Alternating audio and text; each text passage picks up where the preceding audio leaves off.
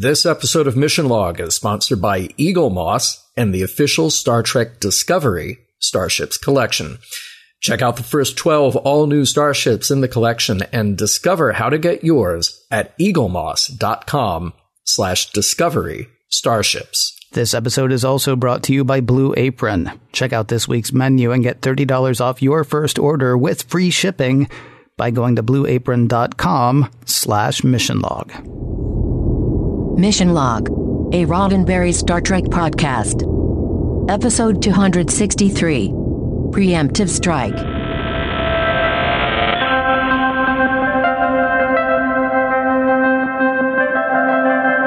Welcome into another episode of Mission Log, a Roddenberry Star Trek podcast. I'm John Champion. And I'm Ken Ray. Each week on Mission Log, we go undercover to weed out the most intricate nuances of Star Trek in a search for the morals, meanings, and messages in each and every story.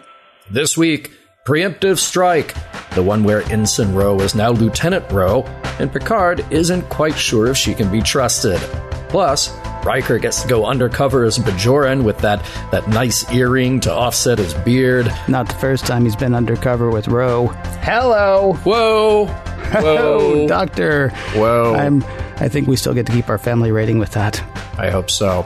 I've got trivia coming up in just a moment, but first, But first, a word from Eaglemoss and the official Star Trek Discovery Starships collection.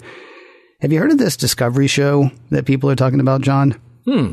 I have a passing familiarity. Yeah. Yeah, yeah, it's a show. It's apparently a, it's apparently a Star Trek show, and it's back from hiatus as we record this. Now, time to coincide with its return. Eaglemoss wants to give Mission Log listeners a chance to check out the great big Discovery ships in the Eaglemoss collection. Well, you've heard us talk about the Shenzhou and the Discovery, but a lot more ships are joining the fleet. Seven Federation ships are on the way, including the USS Kerala, the Yeager, and the Europa, as well as five Klingon vessels, including the reimagined Klingon Bird of Prey and the Koch.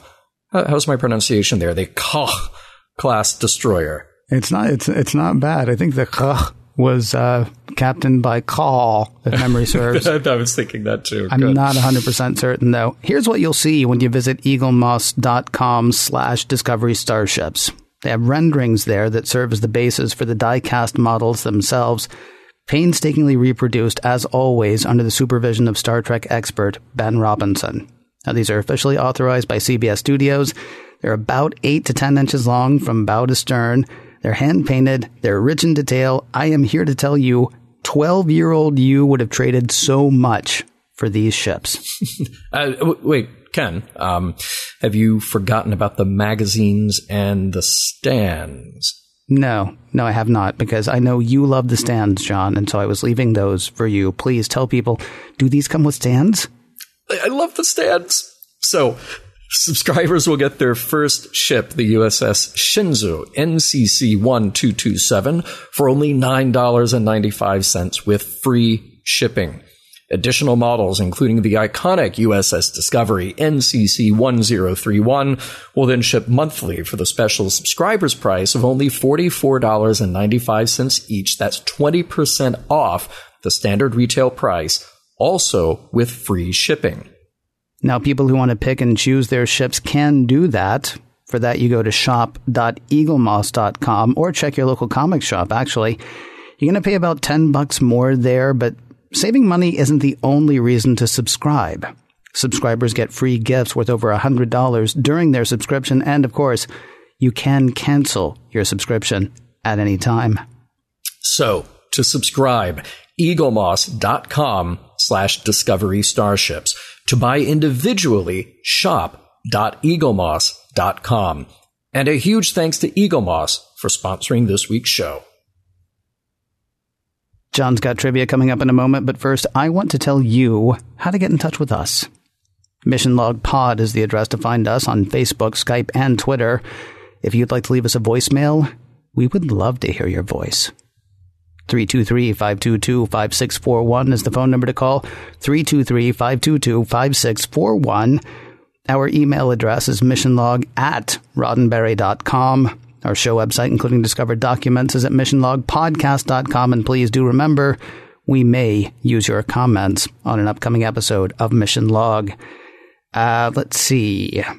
Six more times for trivia involving Next Gen, but only two more times, only two more times for trivia and the Next Generation television series. For the next to the last time, as seen on TV, won't you please hit us with the trivia, Mr. Champion? Today's episode, Preemptive Strike. Now, the story is by Naren Shankar. Recently, for us, he got the writing credit on Homeward, and this is the last of his next gen credits. He'll make a couple of more Trek contributions coming up, though, on Deep Space Nine and Voyager. The script credit goes to Renee Echevarria, and likewise, this is Renee's last script for Next Gen. Uh, he most recently penned Firstborn in our coverage. He spent a lot more time over at Deep Space Nine, starting with season three, which will take him all the way up to their penultimate episode as well. Now, originally, this episode was titled The Good Fight, but it was too close to the name of the finale, so it was changed kind of at the last minute at least one retrospective article, this one from TV Guide, used the original name in print. Uh, so it is out there as The Good Fight in at least one place. Uh, this episode was directed by Patrick Stewart. Remember this guy? He directed a total of five next gen episodes. Um, those were his only directing credits. And and by the way, the, those other four next gen episodes you may remember, Ken, were really data heavy episodes. Interesting that in this one takes a big turn. Not a lot of data, not a lot of the other characters in the show. It's a heavy uh, Ro episode with a bit of Captain Picard in there as well. We have two deleted scenes. There's dialogue between Ro and Santos, a little more of Ro talking about her past experiences.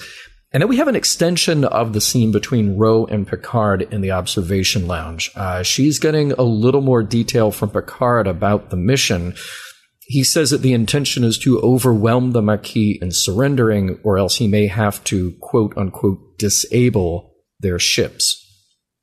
Hey, welcome back to uh, an old favorite prop, Ken. It's the uh, the old standby, the Varon-T Disruptor. Glad to see it making uh, a last appearance here in Next Gen. And speaking of last appearances, let's talk about our guest stars. Well, we do have the last appearance on Next Gen of Natalia Nogulich as Admiral Nechayev. We will see her again in Deep Space Nine briefly. This is, of course, the last appearance of Ro Laren, therefore the last appearance of Michelle Forbes in Star Trek. Now, she had been asked to carry on to Deep Space Nine when that show launched, but she declined the offer. She appeared nine times on Next Gen, eight of those as Ro Laren. And I gotta say, this, of course, means the last time that we can bring up the fact that she, many, many years ago, before Next Gen, uh, was on the Guiding Light, mm. which means another chance to bring up the Zaz. Yeah, there he is. Yeah, taking Zaz. us all the way back to the beginning of Star Trek. Well, the beginning of broadcast Star Trek, anyway. Michael Zaslow and uh, and um, Michelle Forbes may have crossed paths on mm-hmm. the set of Guiding Light. I will have to check that out in our Guiding Light podcast, which is going to be harder to do because you know what I found out? What's that? Guiding Light's not on CBS All Access. Oh, 50 okay. years of history, 50 years of history. You can't stream it. All right, we'll. I'm, just, uh, I'm, yeah. I'm, I'm, yeah. I'm, penning a letter right now. Hang on. Do you okay. hear this? Do you hear this? That's the pen I'm using to pen a letter, letter, right okay. now. Yeah. Good, good, good. A strongly worded letter, I hope. All right. Macias is played by John Franklin Robbins. John was a long working British actor, starting way back in 1955. The vast majority of his work was in television, and a couple of standouts for me in his resume are playing a Time Lord in the Doctor Who episode Genesis of the Daleks, and he was in I Claudius as Atticus. Interestingly, his name in this episode, Macias, is that of a Cuban freedom fighter. Santos is played by William Thomas Jr. This is his only Trek appearance, but he's been around TV for a while, including guest and recurring roles on shows like Frank's Place, The Cosby Show, Cop Rock, and The West Wing. Kalita was played by Shannon Cochran. Shannon is from Georgia, but ended up doing a lot of theater in Chicago. She was in Steve Martin's Picasso at the Lapin Agile, and she got a Jeff Award for her performance in Pal Joey. Her work in front of the camera is primarily in TV, and we will be seeing more of her in Trek. Kalita will make an appearance in Deep Space Nine, but we will also see Shannon as different characters on that show, as well as in Star Trek Nemesis. And hey, it's just like we met Gul Evek, and in fact, we did just meet Gul Evek way back in the episode Journey's End, played there and here by Richard Poe. Those are his only two next gen appearances, but he will be back for a handful more in Deep Space Nine and then again in Voyager, all as Gul Evek. Party in 10 forward. And who does not like a party? Oh. Right. The guest of honor. Prologue. Ro Laren's back from advanced technical training and it's a party. Like literally, they're throwing her a welcome back party. But it's a bit overwhelming for the newly promoted lieutenant, and Captain Picard sees that. He orders Ro to the bridge, not because he needs her there, but to give her a little breathing room. And it gives them a chance to catch up. Picard is impressed, though not surprised, that Ro succeeded at tactical training. Ro, meanwhile, is grateful for the faith Picard has shown in her. If not for him, her life would be quite different. This reunion interrupted by a distress call from a Cardassian ship near the demilitarized zone. The ship is under attack by, wait for it, a bunch of small Federation ships. Act 1. The Enterprise arrives on the scene, and yep, a bunch of little Federation ships attacking a big Cardassian ship. Picard identifies the small ships as Maquis. Computer, what can you tell us about the Maquis? Accessing Memory Alpha. The Maquis are a rebellious organization of Federation born colonists and discontented Starfleet officers who organized against the Cardassian occupation of their homes in the demilitarized zone. After their colonies were ceded to the Cardassian Union by Federation Cardassian treaties in the late 2360s and early 2370s. Thank you. Whatever. The Maquis are going in for the kill, something the Enterprise can't allow. Of course, they don't want to fire on Federation ships either. Instead, Picard has Worf detonate a photon torpedo between the Cardassians and the Maquis. The smaller ships get the message, regroup, and take off, leaving the Enterprise to assist with the wounded Cardassians. Their commander, Gul is full of barbs. The Maquis have some really good weapons and count former Starfleet officers among their ranks. His implication is that Starfleet is backing the Maquis, something Picard vehemently denies. Of course, he can make a similar argument for recent attacks on Federation colonists by paramilitary Cardassian forces, though Gul Evek doesn't know what he's talking about. Yeah, things are tense. Tense enough to bring Admiral Nechayev to the scene, though she just missed Evek by a few hours. Nechayev's kind of just there to confirm the worst. The Cardassian government is arming its rebels. Meanwhile, not only are the ranks of the Maquis growing, they're moving from defense to offense. They seem to be preparing for a more aggressive military posture. The Maquis need to be stopped, but their organization is spread out, secret. Starfleet wants an undercover operative, and they want that operative to be Lieutenant Ro Laren. Picard explains it to Ro. They want her because of her recent training, because she's Bajoran, and because of her troubled history with Starfleet. Of course, her history goes back further than that. She grew up under Cardassian occupation. She doesn't say that she's sympathetic to the Maquis, but she implies it. And Picard gets that. Heck, he's sympathetic. Federation colonists in the demilitarized zone are in a tough spot but the peace treaty with the Cardassians must stand, or hundreds of thousands of lives could be lost. Ultimately, Ro says that she can see one good reason to carry out her mission to validate Picard's faith in her. Act 2 and the infiltration is underway. Ro, dressed in 24th century civvies, is in a seedy bar, hiding from a couple of scary Starfleet officers. An android and a Klingon walk into a bar. They lay out her backstory. Ro is being sought for the murder of a Cardassian soldier, something that's bound to play well with Federation folk in the DMZ. Some guy at the bar says she went that away, even though she's right there in the bar hiding by making out with some guy. With the Starfleet officers gone, she thanks the guy at the bar, not the guy she was making out with, and they have a short conversation. He wants to know if Ro really killed a Cardassian soldier indicates that that would be a good thing, indicates that he knows more people who feel the same way. In short, he says he's Maquis without saying he's Maquis. Ro says she'd like to meet more people like him, and for her trouble is stunned with a phaser. Eh, easier than a blindfold. When she wakes up, she's in a small room being grilled by the guy at the bar and a couple of others, one of whom is obviously their leader. Did she kill that Cardassian? How did she come to be here? Why does she hate Cardassian so much? She's got a question of her own. Are you Maquis? Because if you are, I want to join in the fight. The leader, Macias, sends his underlings, Santos and Kalita, to check out Ro's story. Then he takes Ro for a walk. He's an older man, probably about the age of Ro's father if he'd not been killed by the Cardassians. His story is sad, but common around the zone. Went to sleep on a Federation planet, woke up on a Cardassian planet thanks to the peace treaty. No one outside the zone really understands what's going on. Only the Maquis. Time for lunch. Ro says she's not hungry, and the old man goes for Hasperat, a Bajoran food a friend of his used to make. A friend killed fighting the Cardassian occupation of Bajor. Ro says her father used to make Hasperat, taught her to make it. At his request, Ro says she would be happy to make it for Macias. Santos and Kalita return with good news. Ro's story checks out. Macias says he knew it would. And just like that, she's in, meeting on a fairly high level operation with others from the Maquis. They hear the Cardassians are about to start arming groups with biogenic weapons.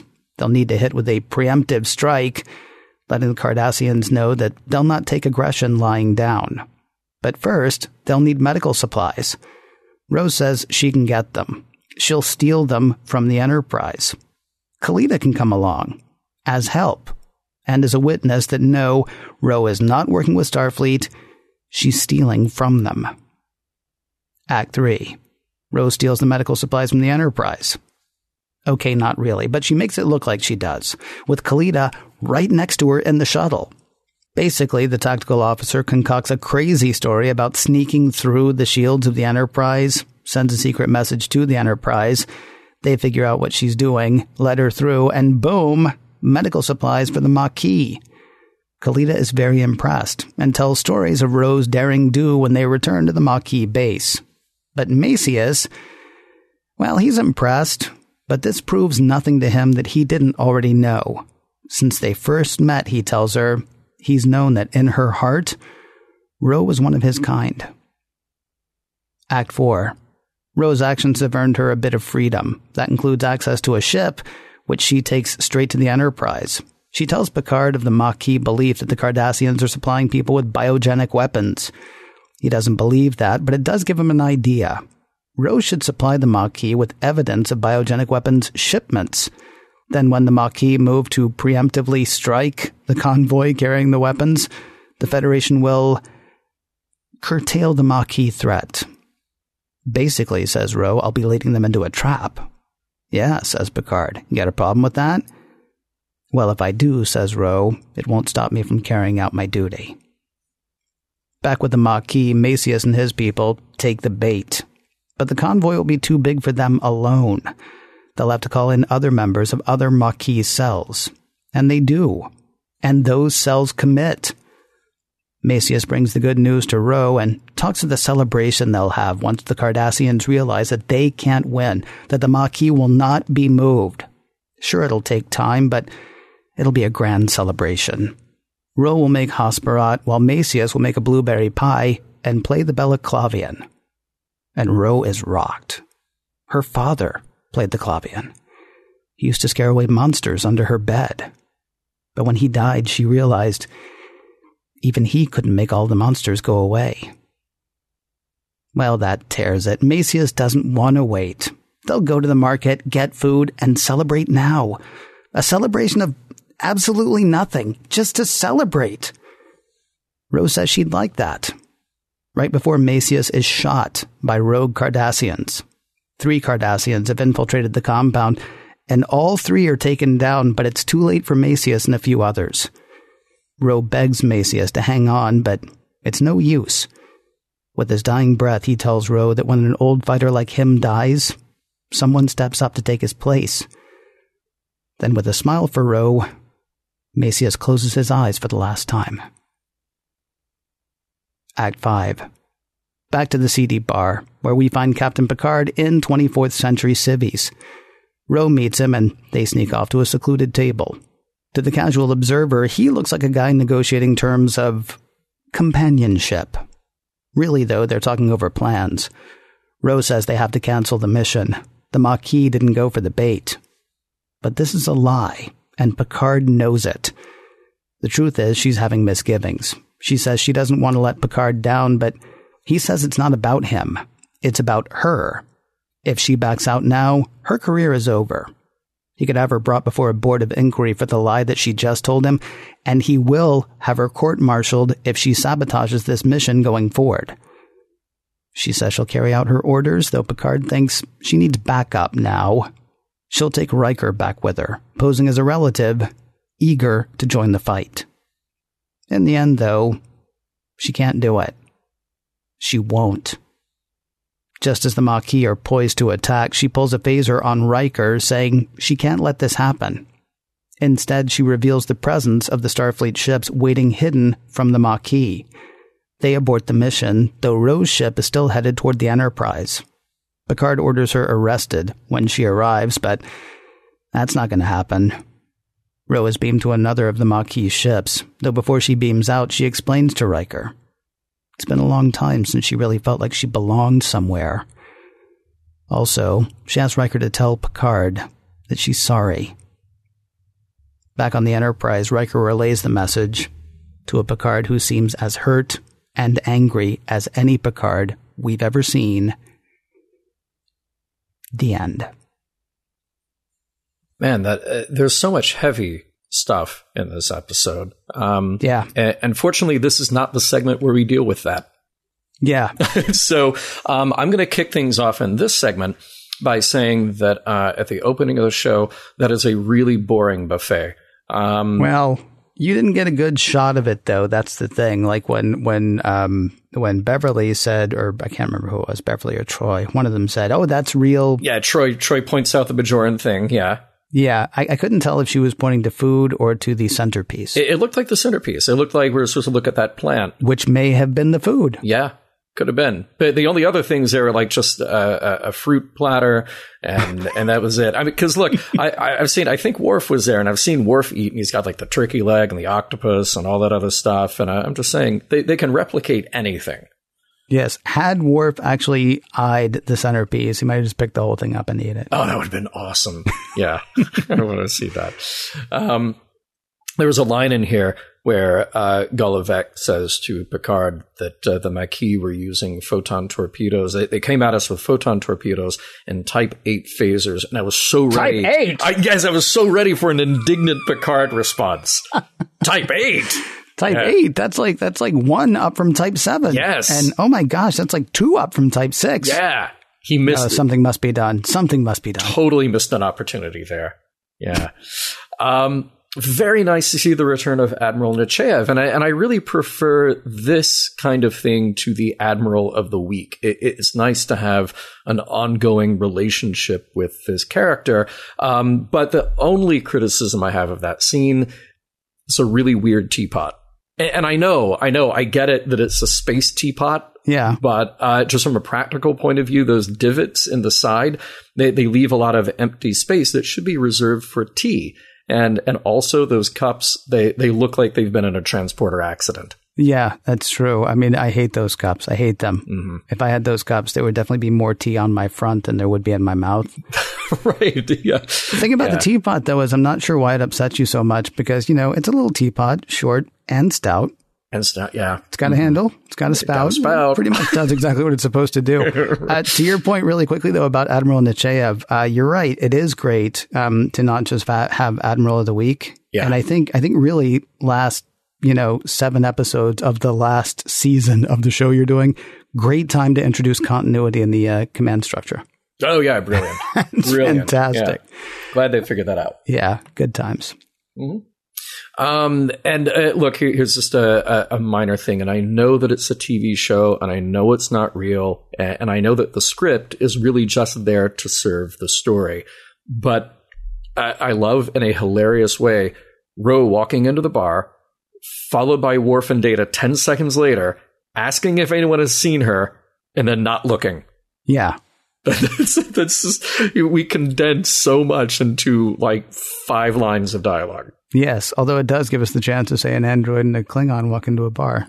So it does. Cool. It does. Yeah. Uh, a little disappointed. You do a fine job with trivia every week. You Well, do a thank you. fine, fine job. But you didn't mention in trivia who played Joe Dirt, um, the, the alien that Ro passed on her way into the bar. Seriously, that guy Mm-hmm. won the Intergalactic Mullet Championship for literally every year he entered. I'm sure of that because Mm. Yeah. that was so good. that was like a little business in the front, serious party in the back. Um, I will say uh, there is a problem with her infiltration story, and this Yeah. is a, a tiny bit more serious.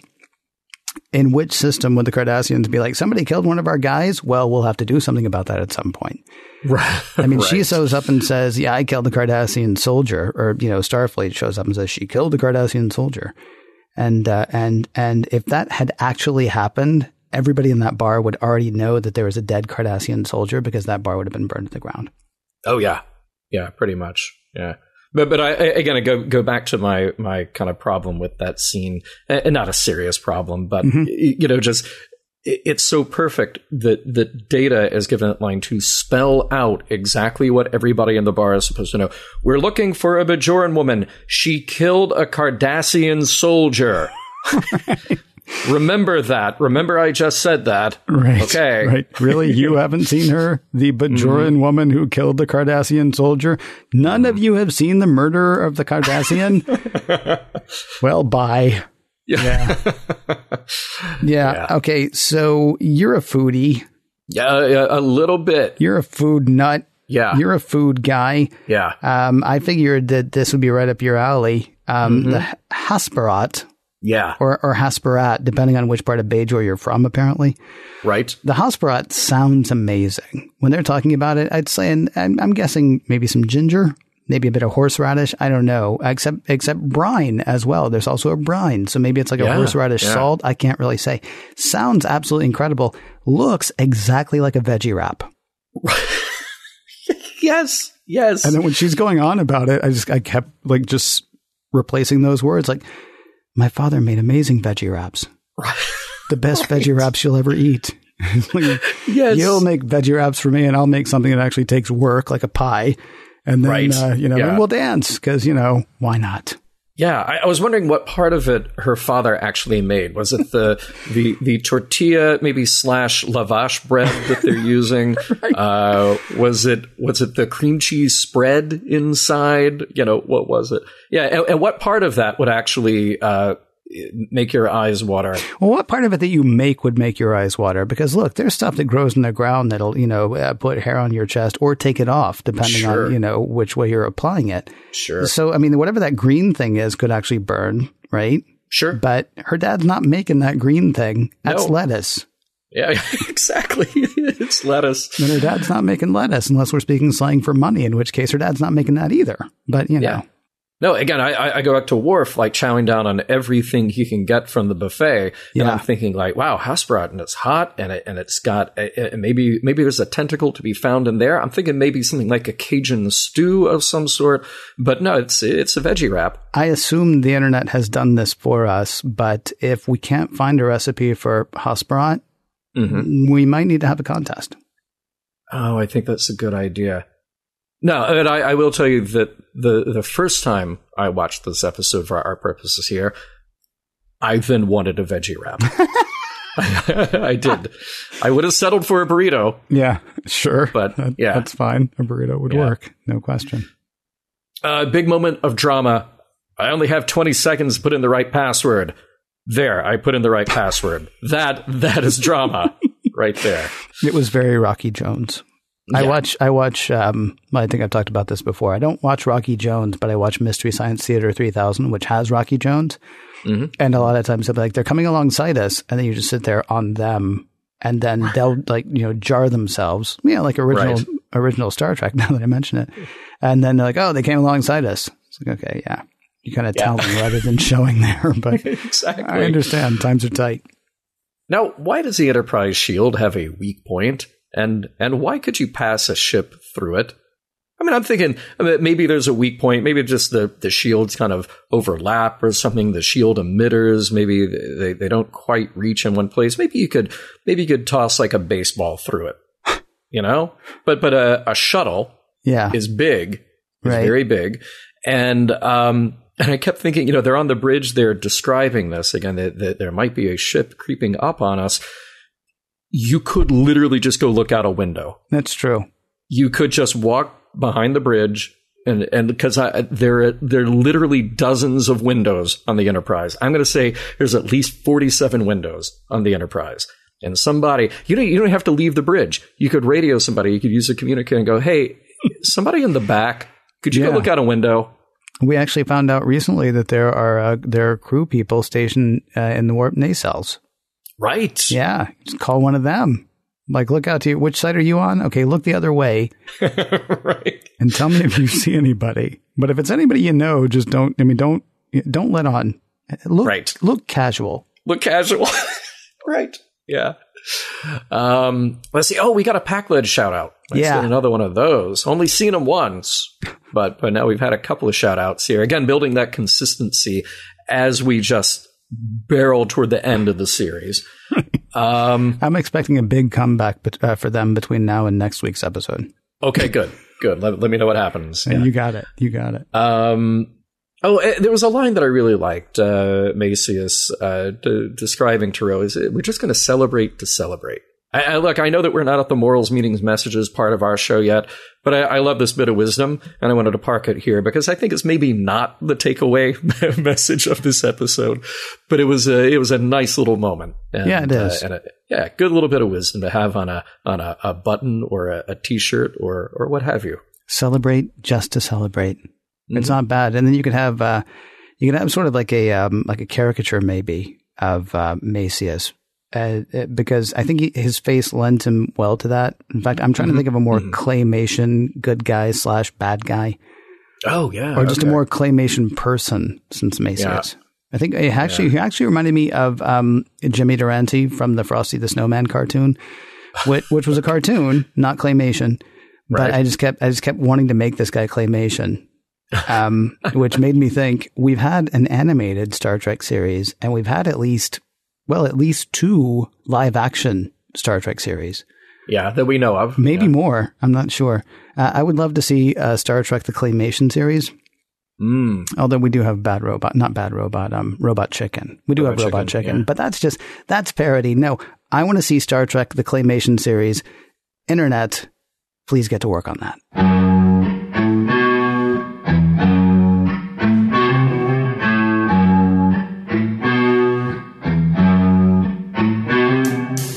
Seriously, who thought a party for Ro Laren would be a good idea? It is not that she did not deserve a party, but who actually thought she would enjoy one.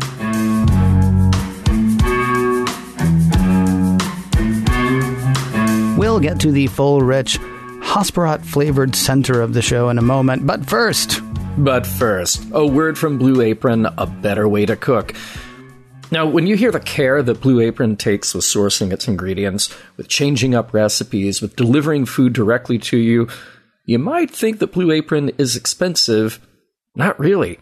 I mean, if you're eating off the dollar menu every night, then yes, it's expensive. Otherwise, it's actually really affordable. yeah, for less than $10 per person per meal, Blue Apron delivers seasonal recipes along with pre proportioned ingredients to make delicious home cooked meals. You'll be making things that uh, you didn't know you could make. In fact, John, um, I got to ask. We, we've got recipes coming up from Blue Apron. Can I please make the nummy sounds this time? Ooh, okay. All right. All right, this time, yes. All right, are you ready? Here, here's the dramatic reading of a few of the recipes this month.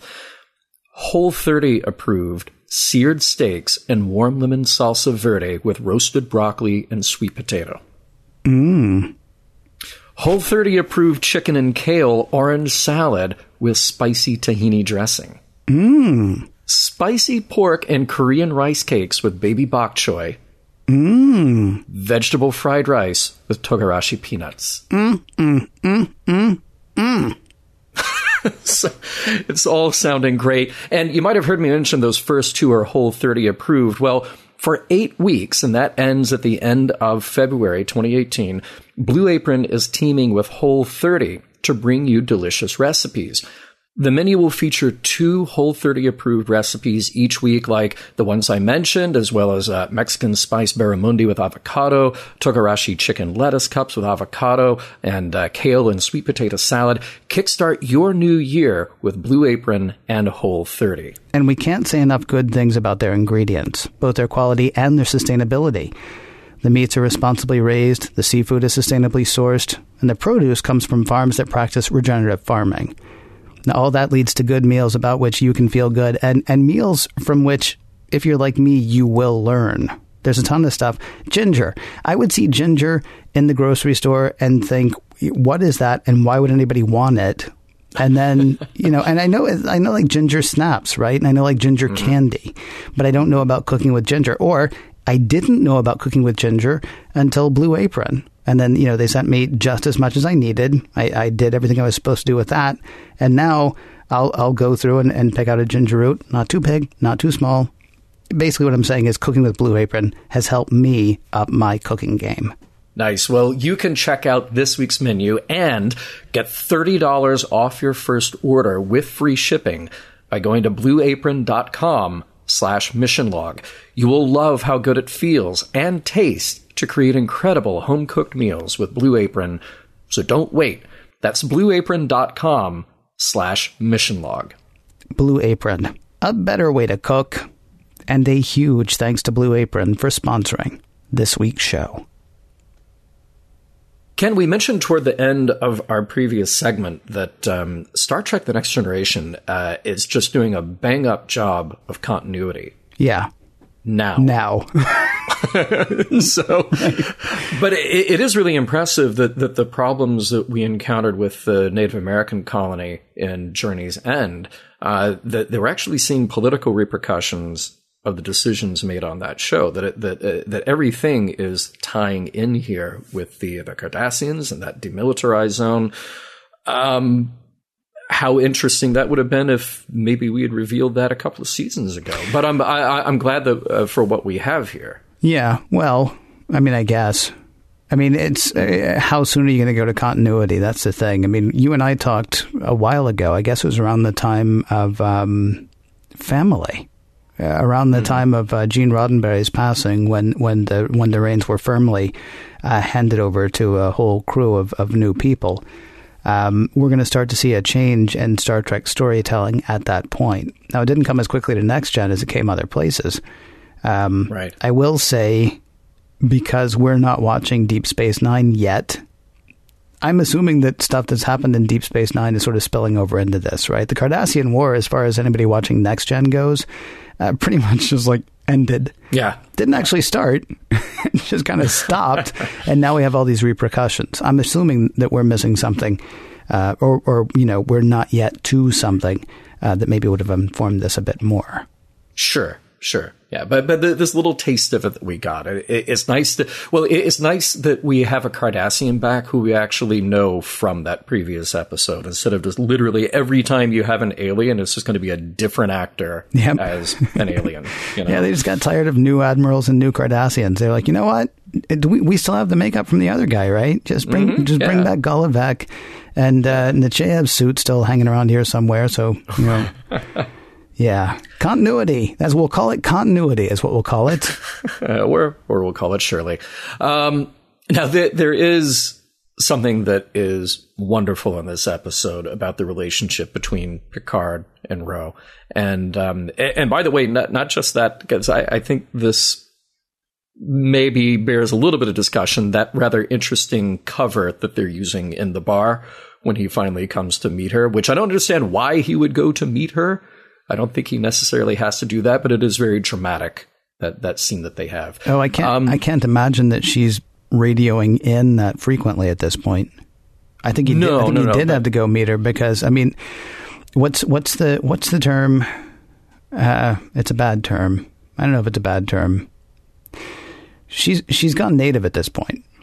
Mm-hmm. I mean, she she is somebody who's been sent to you know who's been sent to well infiltrate She's been sent to spy, and now she's been sent to lay a trap. and and suddenly we're not hearing from her. And the last time we did hear from her, while she said she was still on program, uh, she was definitely expressing misgivings. I think Picard had to go because who else can go? But I don't think she's I don't think she's following protocol at this point. See, I was wondering if it had to be Picard. Picard is the captain. Yes. And this is a dangerous place, and for all we know, he's down there alone. Mm-hmm. Um, yeah, I, I, you know, again, it, it, it, serves the drama of the story, but but what it really serves is that they have this build and these many layers to their relationship in this story. I, I love when she first boards, and he's looking out for her, and he does something we have really never have seen him do, which is which is to lie to get a friend out of a jam. Hmm. It's such a nice moment to see him crossing way in the background. She gets the radio call. Um, hey, I need to see you on the bridge. And he's just standing there outside the door. What a great moment that, that seemed like a, a real camaraderie. Yeah. And further down the road, uh, when she comes back to the Enterprise, also a dangerous thing to do, but she comes back to the Enterprise. Um, they had this genuine closeness, even when they talk about the mission. Mm-hmm. Um, I, I, just thought all of this was such good stuff. Um, and then what an interesting choice to play their scene in the bar as this seduction slash negotiation for, um, as you say, companionship, mm-hmm. um, uh, to serve as a contrast to the seriousness of the mission. And yet, there's an incredible. I mean, I almost feel like this should be in the next segment, but there's an incredible the way that was. I was going to say the way that was directed, but it was Patrick Stewart directing. So the choices that yeah. he made, both yeah. as an actor and as director here. I mean, he when when they have their foreheads together, that is a that's a, that's a very intimate mm-hmm. um, uh, way for two people to be. Mm-hmm. And yet they're saying some of the hardest stuff that they could possibly say to each other while they are that close, while they're physically as close as they've probably ever been. Yeah. He's saying to her, if you screw this up, I will bury you. Yeah. Right. There's a real sadness there to the to the whole thing. There's a real sadness, but at the same time, there's a real. It, it, this is a crazy. This is a crazy thing to liken it to because I don't think there are many amazing dramatic moments in the movie Batman Returns. I'm talking about the second one by Tim Burton. right, the second one yeah. by Tim Burton with uh, with uh, Michelle Pfeiffer and Michael Keaton when they're on the dance floor and and you know they're falling in love with each other as Bruce Wayne and Selina Kyle but then while they're on the dance floor as Bruce Wayne and Selina Kyle, they realize that they are standing there, these people who are, you know, trying to get closer. Mm-hmm. They're also each other's mortal enemy, uh, Batman and Catwoman. And there's an amazing, there's an amazing physicality about that. They're, they're, mm-hmm. they're, they like each other. They fight each other and they have this one moment that's like really just a beautiful actually uh, physical closeness where they're where they're frightened of what's going to happen next. Right. And that's that's sort of what I saw in this scene as well.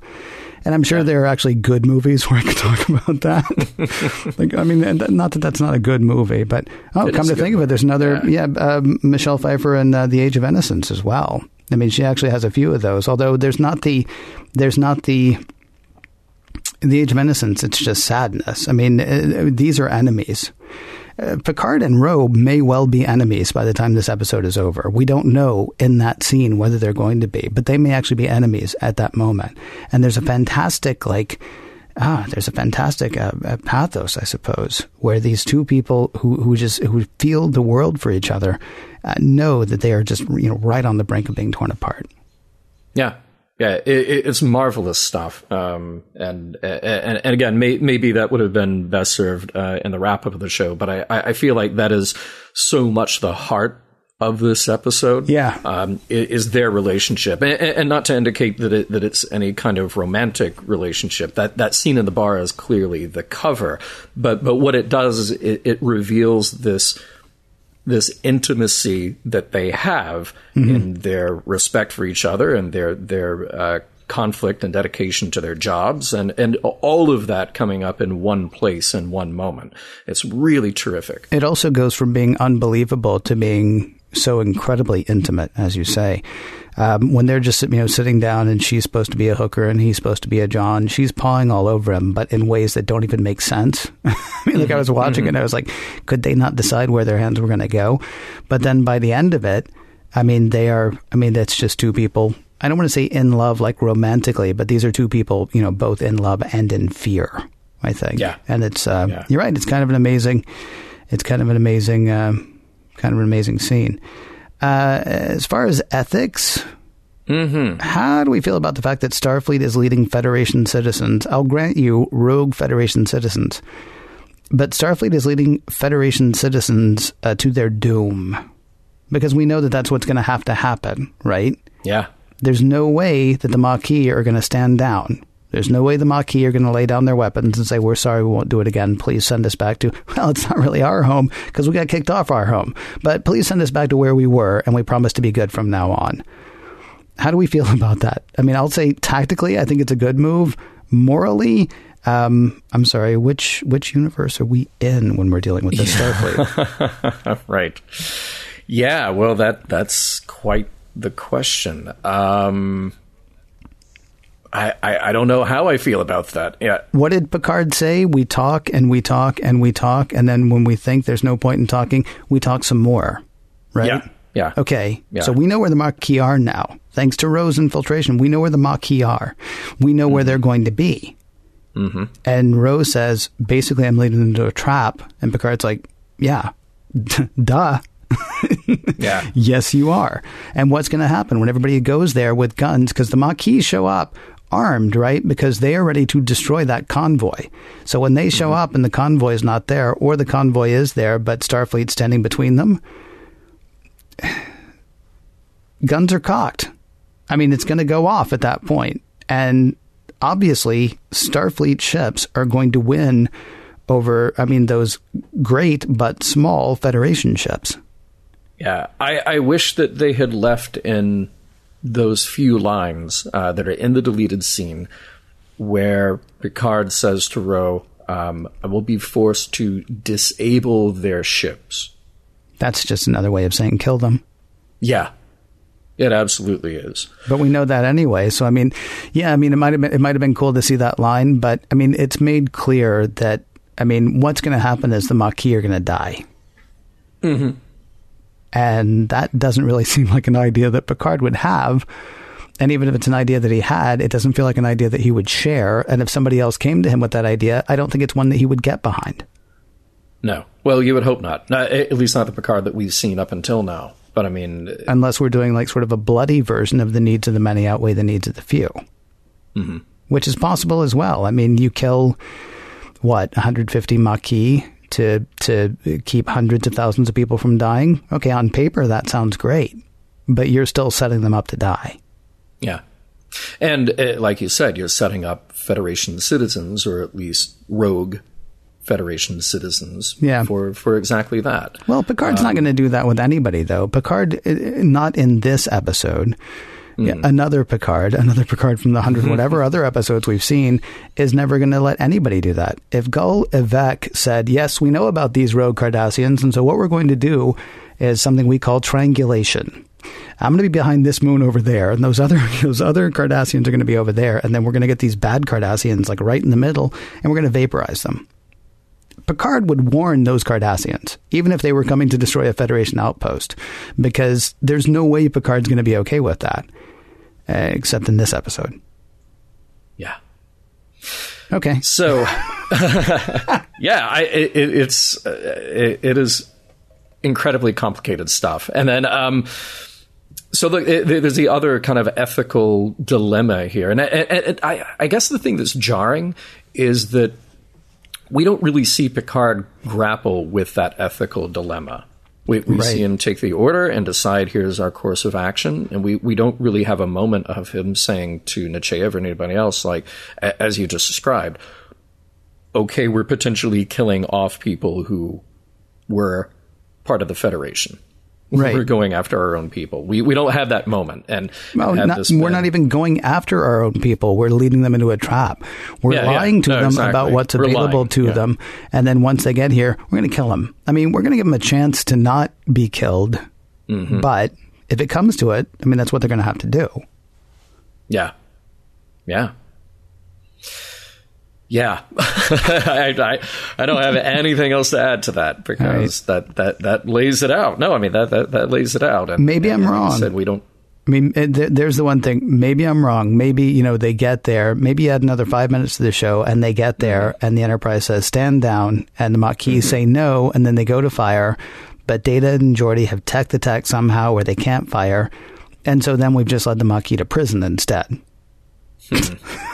I'm not hmm. sure that, not sure how much better that is. No. But I mean, you know, maybe it's something. Maybe we can assume that no, they wouldn't actually have killed them, although it really looks like that's where it's headed. Yeah. No, I, I agree with you.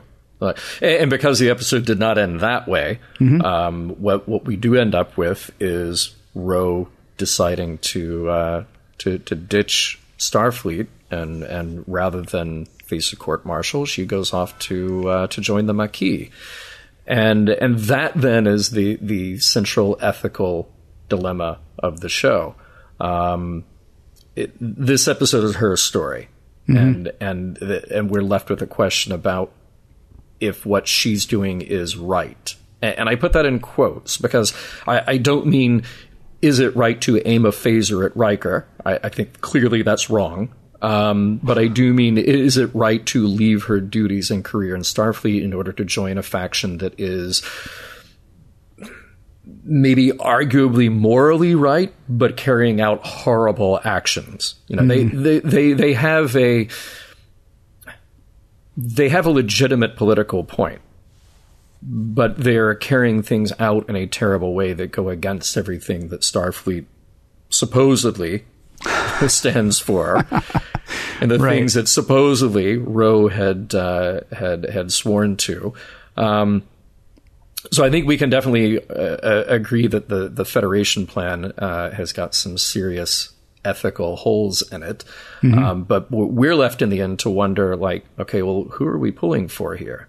Are, are we pulling for Ro? Is Ro, do we dare put the word happy? Is she better off by doing this, by going there? You know, is she just sort of swayed by her personal and emotional reactions to this? Um, and, and that should override her duty and, and otherwise the, the decision that she, she could be making, which would be to, to carry out her duty uh, enjoy the protection of the Federation and the comforts of her job. And maybe these other people get killed at the end of the day, but in the interest of saving hundreds of thousands of others.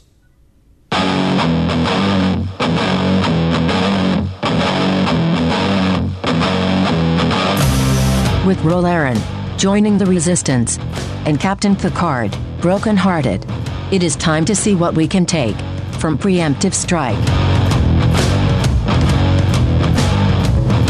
Ken, we've reached nearly the, the end of the end mm. for next gen. Yeah. Yeah, we're, we're almost there. But but for our purposes today, we've reached at least the end of this one, the end of the penultimate episode of Next Generation Preemptive Strike.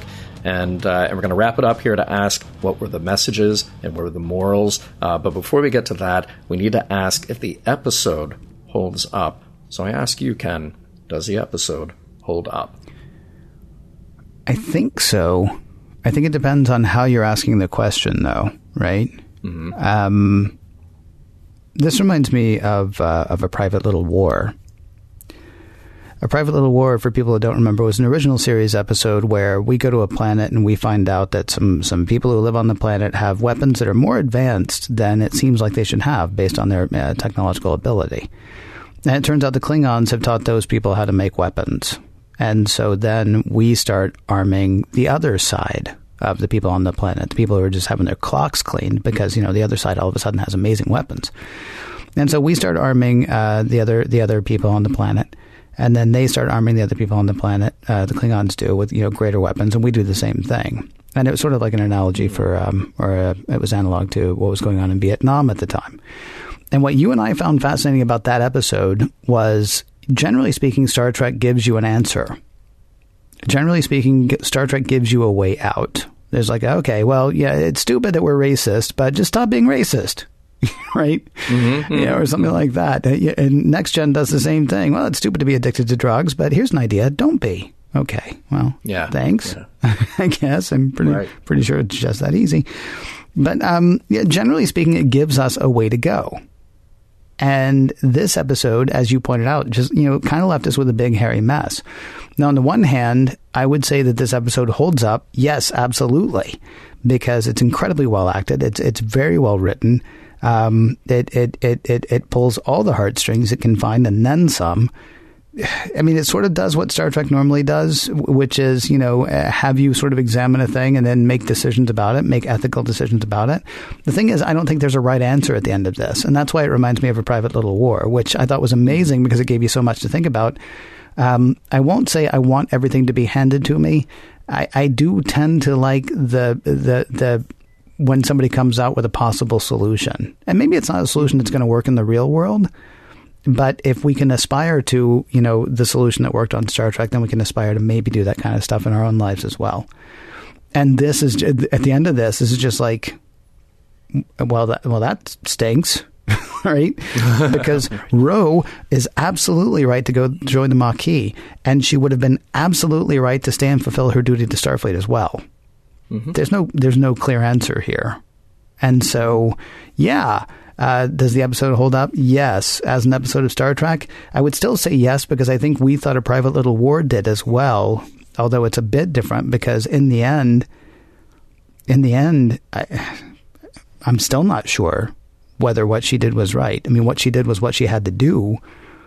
And I don't think you could say that what she did was right, but I don't think you can say that what she did was wrong either. So, Yeah. and then of course there's the acting that we talked about, and uh, and a really good um, a really good directing turn for um, for Patrick Stewart. I remember a time or two. I don't remember all the episodes, but I remember a time or two not being overly impressed with his direction.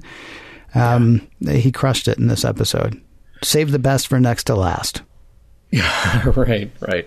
Yeah, well, I mean, his other episodes tended to be data heavy, you know, like Phantasms, which Uh, uh, was fun in a way, but not, you know. Fifty percent of Mission Log agrees. No, I mean, it, it, it's it, it, Phantasms gives you some iconic imagery. Yeah. You know, the, the, the dream state stuff. So, okay, Yeah. Mm-hmm. but it, it's also relying heavily on data. And that seemed to be a lot of his episodes because when you have a talented actor like Brent, cool, make him do stuff. But here we have a talented actor like Michelle Forbes, and we get to do something a lot meatier.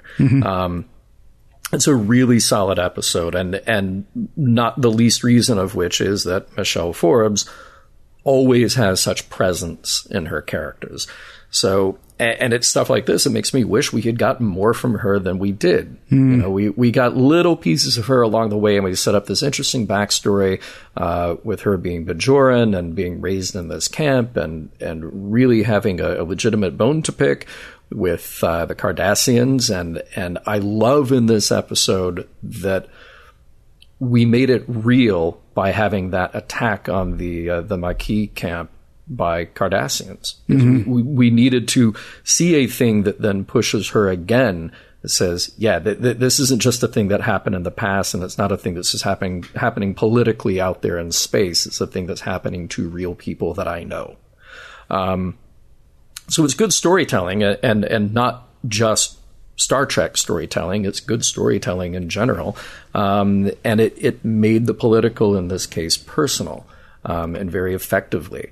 So yeah, I, I agree with you that it, it's not it's not Star Trek in the respect that we've gotten these sort of uh, you know moral lessons and platitudes handed down from Star Trek. Say here, war is bad, racism is bad. It's not that at all, but it, it, it's a solid piece of storytelling with really terrific acting, really good direction. Um, and it, it, it continues to flesh out this bigger world that, that Star Trek exists in. But at the end of the day, I'm I'm left with this, you know, uh, again this quandary about Starfleet doing something that maybe another Picard would have said, no, we can't do that. Yeah. But here he's he's kind of he, he's not pulling the strings. Admiral Nechayev is pulling the strings, but they're both okay with that. They're Yeah. both okay with the idea that okay, well here, here's what we're going to have to do. Heading to the big screen, we might be moving from talkie Picard to action Picard. Hmm, in yeah. color. I don't know. So, so what about messages then? Oh, I don't know. I don't like any of the ones I find. I mean, in the end, Yeah. Picard like, you know, Picard's like, "Hey, I'm counting on you. Hey, I'm counting on you." And in the end, it's like, "Wow, that worked out well." I mean, I, I kept um, honestly only satirically or only you know in a joking way. I kept thinking, "Well, that's what you get for giving somebody a second chance." But I mean, that really is. I mean, that like if you try to figure out what the messages are in this, it's not a message episode. It's a dilemma episode. It is definitely an ethics episode, but it's not don't eat paint. It's not don't be racist. I mean, definitely war is terrible, and that is, you know, all through this episode. She was turned into what she was turned into because of it. These people have been displaced because of it. Um, but it's not a well, just stop fighting episode because I, I, I think I believe what I said earlier. It would have been it would have been absolutely morally right for Ro to stay with Starfleet, and it was absolutely morally right for her to leave. And so, how do you get a message out of that? I don't know, though. I mean, did you find messages, sir, that maybe I missed?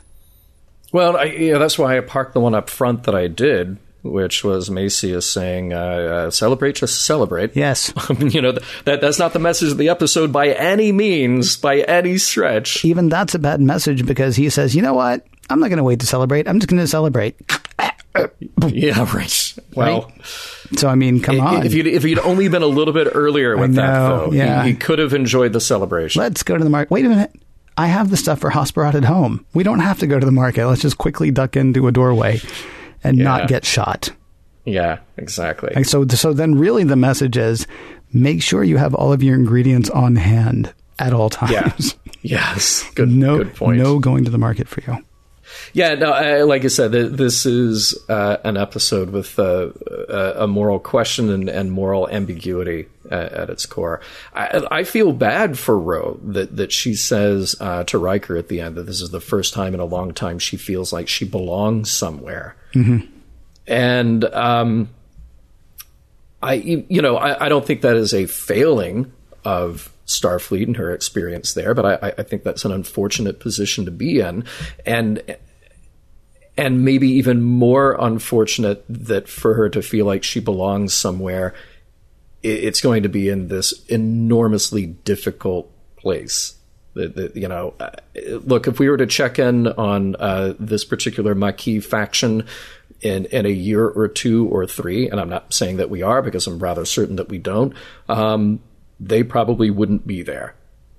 Now, I, I- do know that we have uh, Kalita coming back on her own, but I, I don't know that storyline yet. That's why we don't jump the timeline here. So I'm, I'm just going to leave that out there. And sure, those of you who are playing the home game and already know the answer, cool.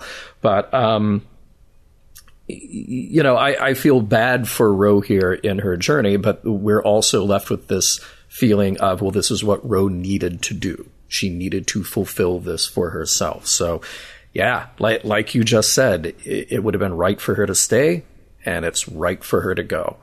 Um, to to try to pull something out of that, like uh, you know, to to follow her feelings, to to follow her heart, like that. Hey, Ro, you do you. Um, that that just that seems terrible. that just seems absolutely terrible. So uh, no. So at the end of the day, what we're left with is uh, a, a conundrum and an ethical ambiguity. So does that hold up? Sure, ethical ambiguity all around, because that that that's the sort of uh, uh, uh, an evergreen.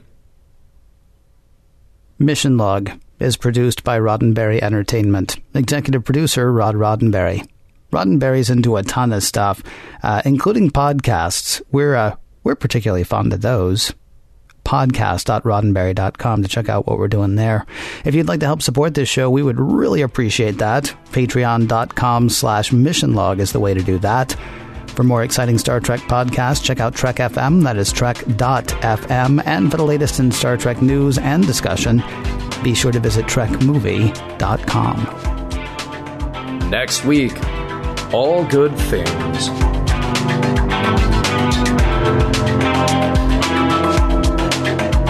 Some of the music for Mission Log provided by Warp 11, online at warp11.com, and from the album Messages by Key Theory, free to download at kitheory.com. So so here is is what I'm hoping when Kalita comes back. Yeah, here's what I'm hoping that she's going to come back and say, "Hello, my name is Kalita," and they'll have a conversation. It's like, "Oh, I was just talking about this the other day with my friend Ro Laren, who is doing very well."